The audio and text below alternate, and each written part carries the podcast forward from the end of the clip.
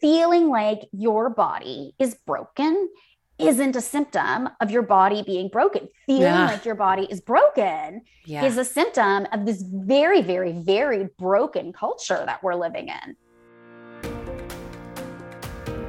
Hello all, I'm Carmelita Too, and welcome to Know Them, Be Them, Raise Them, a show to help busy, mindful, growth-oriented moms stay informed and inspired as they navigate their daughters' tween and teen years. Tune in each week to hear from experts, authors, moms who've been there, and hear a curated selection of articles, read with the author's permission, of course, with most episodes running 20 to 25 minutes or less. If you like what you hear, or you find something helpful in the podcast, hit subscribe or follow, and I think it's actually a plus symbol in the upper right-hand corner on Apple Podcasts now. But yes, tell your friends and leave a review on Apple Podcasts or Spotify. I would so appreciate it. So I've interviewed dozens of women for this podcast, and something I've noticed is how our personal growth and well-being are tied to becoming informed about a problem or issue, then learning about solutions and alternatives. And for most topics, it's not a one-and-done kind of thing. Once you have all the info, it still takes practice and reminders to remember your options and alternatives and keep your brain in a healthier and empowered headspace. Body image and diet culture fall squarely into that category. Part of my brain knows certain things to be true, like beauty is on the inside and images are photoshopped and focus on what your body does, not what it looks like. But I could never get enough reminders about this topic because it is an ongoing challenge. So many people, especially girls and women, are impacted by diet culture and beauty standards, often not even realizing it. I see it affecting me, and I see it affecting my girls. This leads me to today's guest. Debbie Seraphim is a body relationship coach based in Southern California with a background in personal training. She helps women learn to love their bodies, build an immunity to diet culture's negative messages, and establish a healthy relationship with food. Through coaching, virtual workouts, and community, she aims to be a support system for her clients. Because when women are living a truth that doesn't involve good and bad bodies, they can be the best version of themselves. Here's our conversation. I'm just thrilled to talk to you, Debbie. Well, I'm very excited to be here, so thank you. The feeling is mutual. So let's dive right in. Tell us a little bit about your journey to becoming a body relationship coach. Yeah. Well, my story, it starts sad, but don't worry, it ends okay. So I was raised by a mom who is 72, and to this day, she still has a very active and full eating disorder. So she raised me to have this viewpoint of food. I was put on my first diet at the age of 6. It was a preventative diet, if you will, so that I would not undergo the scrutiny that she went through. So at a very, very early age, I was taught that there are good bodies and that there are bad bodies. And if you have one of the bad bodies, here are some things you can do to make it a good body. And so that by the time I was in high school, I had my own full-fledged eating disorder. And I got help. I got into therapy and I started working with a dietitian. And so I got rid of those behaviors, but I still hated my body. And every bite of food I wanted was sort of a calculated, is this worth it? Will I feel okay after eating it? Is this worth the angst that I'm going to undergo for taking this bite? And I came out to Los Angeles to be an actress. I went to college out here, which is just sort of reinforcing that world of your body and the way it looks is so important.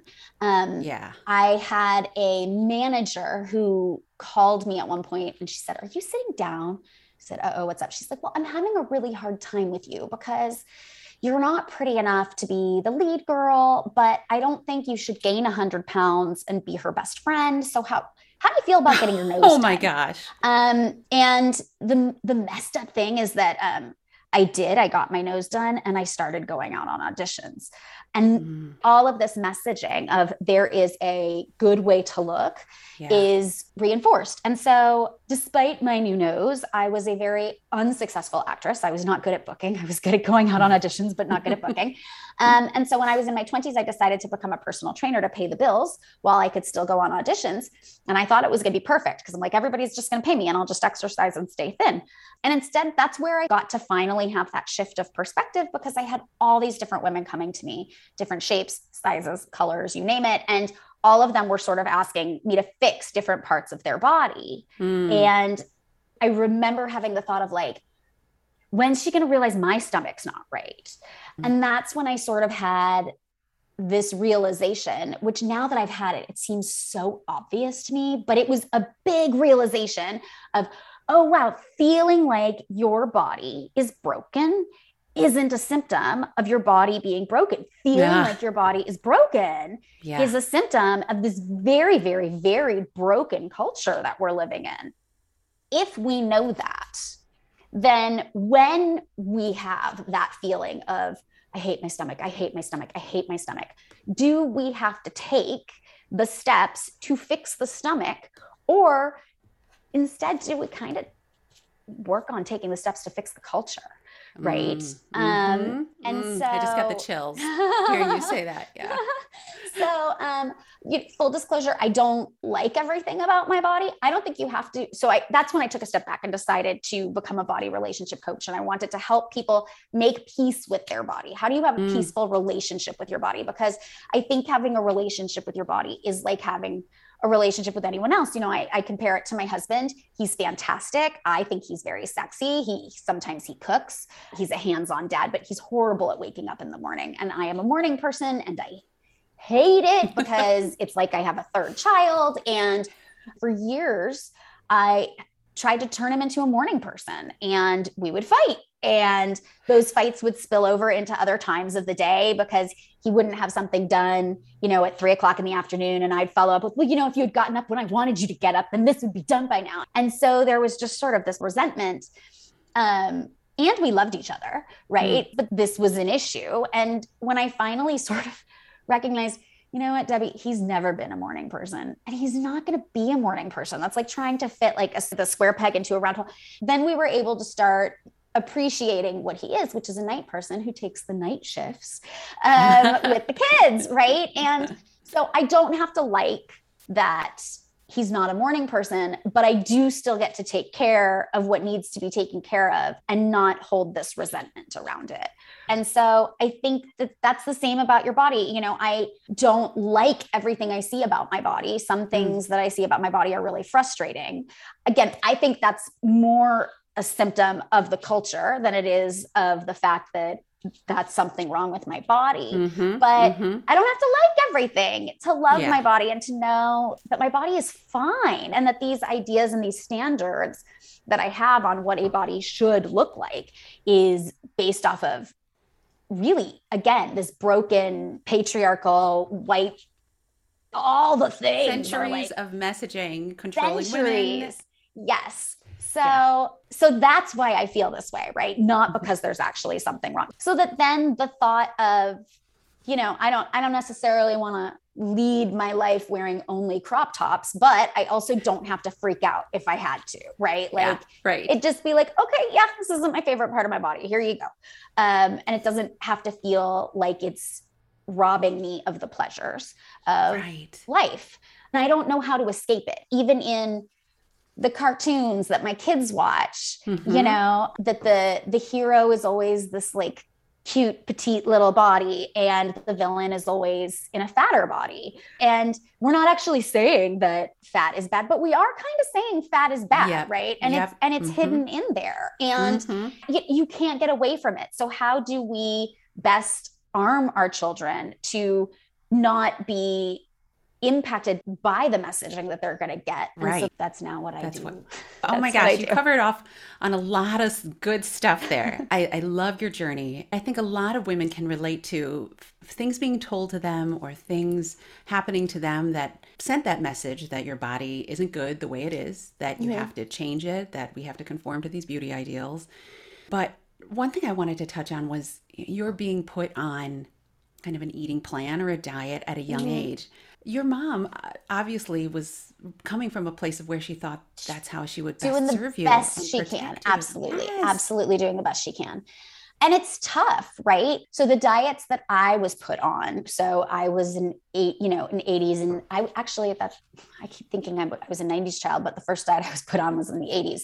So I was in that like low fat, no fat era. And so what I help a lot of the women and families that I work with identify as, where are your food rules? Because if you're talking to someone who grew up my generation, our generation, you're going to find different scary foods than you're going to find of someone who grew up 10 or 15 years later, which is so interesting, right? It helps sort of break apart that hold, I think, that the good food, bad food mentality has on you, right? Because I know right now carbs are bad, except for when I was dieting, I ate tons of carbs because they were lower calorie and lower fat than the proteins, right? You know, it's interesting. And it's going to sound like a tangent, but I use this example. I remember growing up, my mom didn't drink any beverages that had calories. And she'd always say, I prefer to eat my calories. And she said it when I was very, very young. And to this day, I don't like super sweet, sugary beverages. I love iced tea, but it has to be unsweetened. And I've gotten really used to diet sodas. But I will never know if that, oh, those are too sweet, I can't drink that, has to do with my own personal taste or if it has to do with the seed that was planted by my mother. I don't know if that was mine or if that was given to me. It's mine now, but I don't know if that was mine or if it was given to me. And so where are we instilling some of these fears in our kids? And you know what's kind of weird about it is I think my mom saying, I prefer to eat my calories, totally messed up.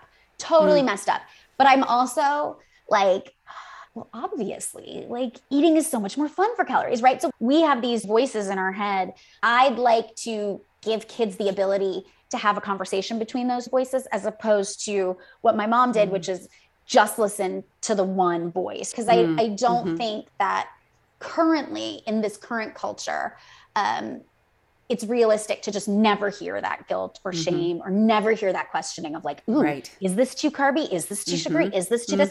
I think those questions are there, but I want to teach you how to have a real conversation with those questions so that you're not just sort of impulsively acting. So it'd be nice to have sort of some ability to have more of your own say in the matter, as opposed to these feelings and tastes and things sort of put on you. Well, I think something that you're getting at, which is so important about our relationship with food, period, is a self-awareness, like asking yourself, where does this come from? Because a lot of people probably just roll through life with that same saying in their head of, you know, I prefer to eat my calories or I don't eat after whatever time, but not really thinking, do I still believe this? Or did I, like you said, is this mine? Or am I carrying this because someone gave it to me? So I'm having an aha moment about food rules. I've never heard it phrased that way, but and the thing that's interesting is that, so, I mean, again, I do this for a living. And so my job is to live in the space of perpetually identifying my food rules and other food rules. And here's something to remember about food rules, right? Is when you identify it as a food rule, it's just yours. Perhaps you share it with someone, right? Like your whole family might eat low carb or you and your girlfriends or something like that. But we have to remember that, is it like an actual rule? No, this is your rule, even if it's shared. But then the other thing is that food rules adjust and change. And so if you identify it as, oh, this is a me rule and you want to challenge it, bravo. And as you challenge it, there is likely going to be another rule that pops up to sort of keep the peace and keep the safety. And so I am perpetually discovering food rules that I have. And then I keep challenging them because new rules keep popping up. And it's not just about food, to be honest. I think you can have these rules in any way around your body or expectations that you have. I had lots of rules around exercise. COVID hit and my rules, I felt the need to change my rules because I was perfectly content with how much I was exercising, but then COVID hit and the world shut down. And then I felt like, well, now I have to move more because I'm not going out of the house. And so then I like what was normally a normal amount of exercise shifted. And then as the world slowly opened back up, I realized, oh, I've put a new rule in place that I have to work out more and it's not working as well because the world is opening up and I can't keep up. And so to just continue to challenge those rules, I did in my house what I called lifting restrictions. I started bringing in all the foods that had for years terrified me. And it's only been recently that I have started realizing, oh, now that I have lifted restrictions and I brought back in all the things that I didn't eat because they were scary.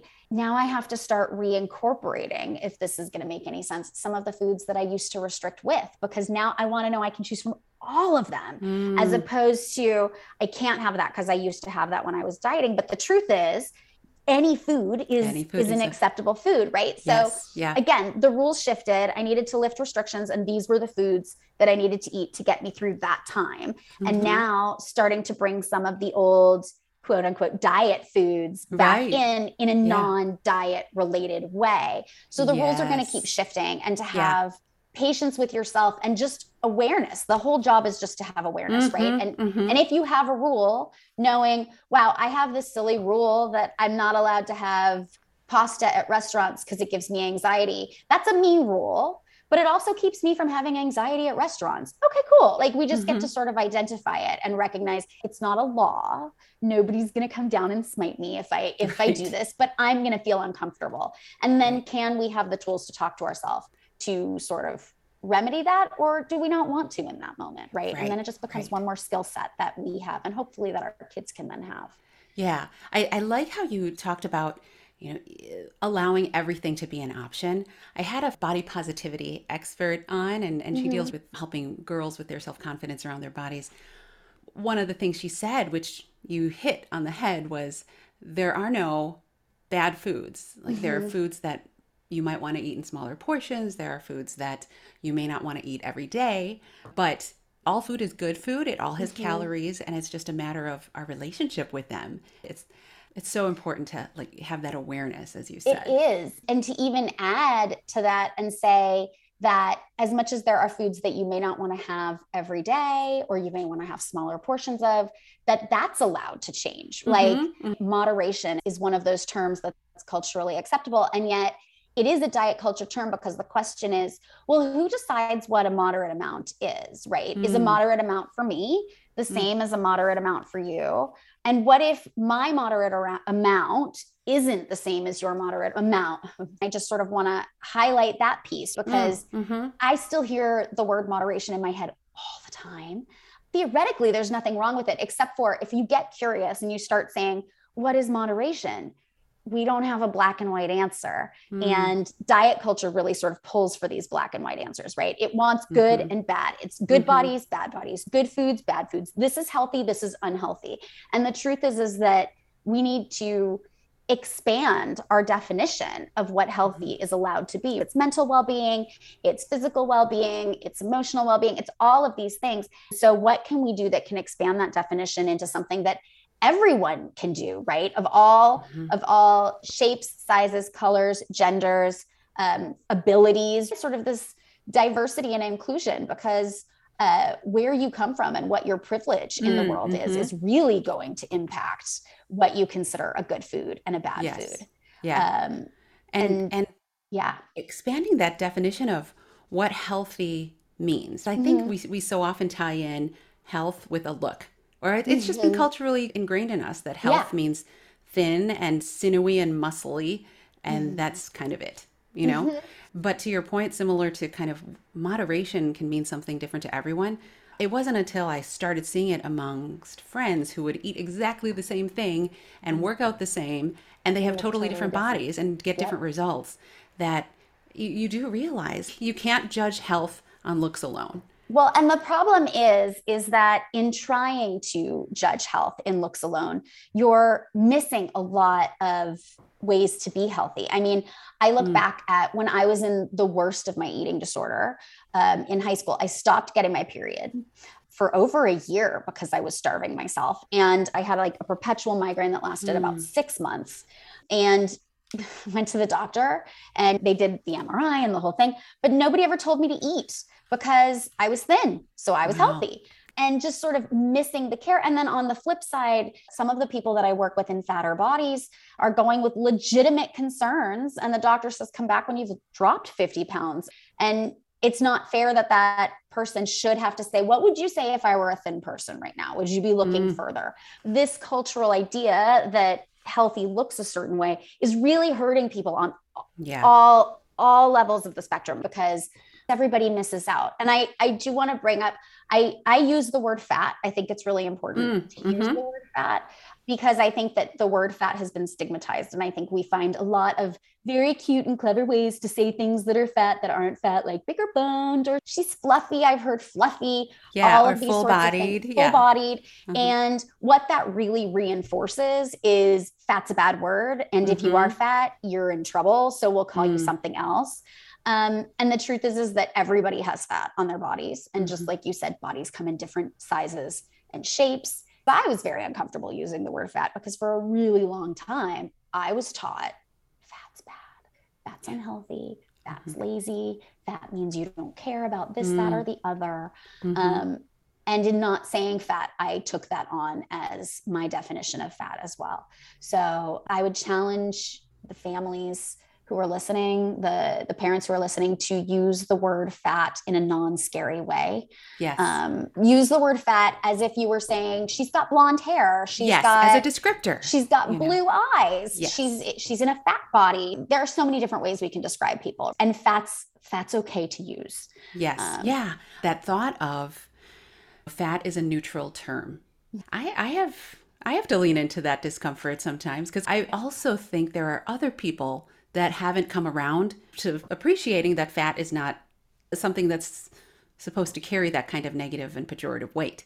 Yeah. And so they hear you using it, and I have this internal, like, oh, am I going to be judged for saying the word fat? Yeah. Even though I know I'm the one that's kind of progressive in this. Right. I think that's part of it, right? Is that it's hard to use the word because even if you realize it's not a bad word, there's a lot of the world that still thinks it's a bad word. Knowing that you can sit in your discomfort and be okay is very powerful. So I can sit in the discomfort of saying the word fat. Again, I know it's not bad, but we all have these snippets of fat phobicness in us because culturally we were taught to. So as much as I say, fat is not bad, full disclosure, I still get afraid of being fat. And the reason I'm afraid of being fat is because culturally we villainize fat people. And I'm working with some fat women who feel horrible about themselves. And I have to say, when I go out into the world in a thin, privileged body, I am received very differently than they are. So I have like a new fear of being fat, not because fat's bad, but because I see how horribly fat people are treated. And I don't want to be treated like that, right? I know I'm better than that. The problem is that unfortunately, fat's been shamed for so long that many of the fat women that I work with don't think they deserve to be treated differently because they're in a fat body. It's very interesting. Yeah. I'm working with this one fat woman who is a Muslim who wears hijab. When she hears someone say something against her faith and community, she will stand up and she will say, here's why you're wrong. Here's why that's ignorant. But when someone says something negative about her body, she apologizes. And that's a problem, but that's the cultural problem, right? I think this is where we get to be sort of advocates in the change of the culture, because I think something as small as starting to use the word fat in a non-negative way can go so far. That's something I have hope for the future generations to not have to undergo the way she is. My conversation with Debbie actually went longer, so watch for another episode with her where we talk about body image as women and moms, along with practical tips for how to create a healthy relationship with our bodies, both for ourselves and our kids. Here were my top takeaways from this episode. Number 1, feeling like your body is broken isn't a symptom of your body being broken. Feeling like your body is broken is a symptom of this broken culture that we're living in. Number 2, when you notice you have negative feelings about some part of your body, dig deep and ask, is there something wrong with how that body part actually functions? Consider that you don't need fixing.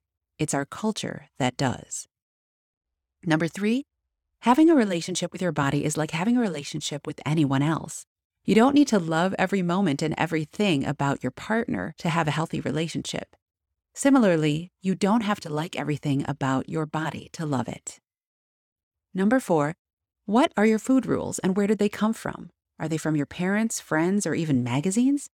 Once you identify a food rule at work, like no second servings or no bread, challenge it and change it as needed as you and your life change. Think about what kind of food rules you may be instilling in your kids. Number 5, use fat, the word, in a non-negative descriptive way to help erase the stigma around the word and push back against diet and thin culture. Number 6, in our culture, it may be unrealistic to not feel guilt or shame around food and our bodies, but being able to unpack and push back against those is key. Lean into an expansive definition of what healthy can be and look like, taking into account your mental, physical, emotional, and spiritual well-being.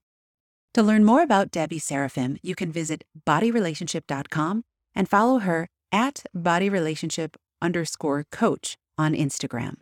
She also has a parent's guide on what not to say at bodyrelationship.com/parentguide. You can find these links in the show notes for this episode as well. I'm really honored to shine a light on all the guests I get to interview, like Debbie, and I'm so grateful for how empowered I feel after they share their wisdom. I also so appreciate you for listening and showing up for yourself and your daughter by tuning in. Remember to share this episode with a friend, and if you're on Instagram, follow at @NobiRaiseThem for quotes from wise women, reminders and tips, and a heads up on upcoming podcasts. Thanks again for listening, and here's to strong women. May we know them, may we be them, and may we raise them.